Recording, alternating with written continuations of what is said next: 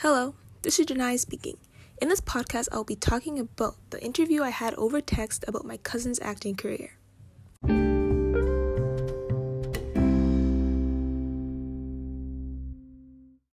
The first question I asked was what was the hardest part about becoming a successful actor?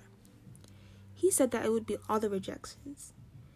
He said that he's been turned down a lot, but it's all about the dedication and you just have to keep pushing yourself and eventually you will get there.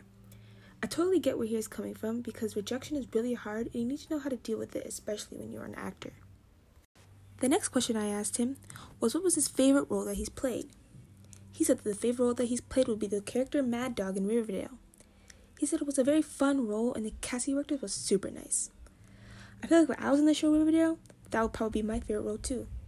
Riverdale is such a good show and Mad Dog is a really cool character. The question I asked him next was if he has ever disliked someone on the set of the show. He said that surprisingly, the answer is no. He said that everyone he has worked with has been super nice and he doesn't see any reason for anyone to be rude. He says if they're acting and acting makes them happy, then why be rude, which I 100% agree with. Off the cameras, I think everyone should get along and just have fun. The fourth and final question I asked him was if he ever thought of quitting acting. He said that he has, he said that acting can get very stressful and overwhelming, but when these thoughts come to mind, he just reminds himself that acting is what he loves and he never give it up, no matter how stressful it can get. This is something that I can relate to because I am a dancer and dance can get really stressful sometimes and I feel like giving up. I just need to remind myself that this is what I love to do and I'll never give up for anything.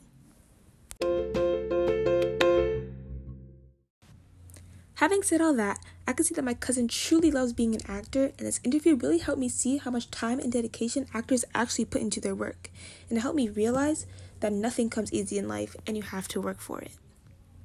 Thank you for listening.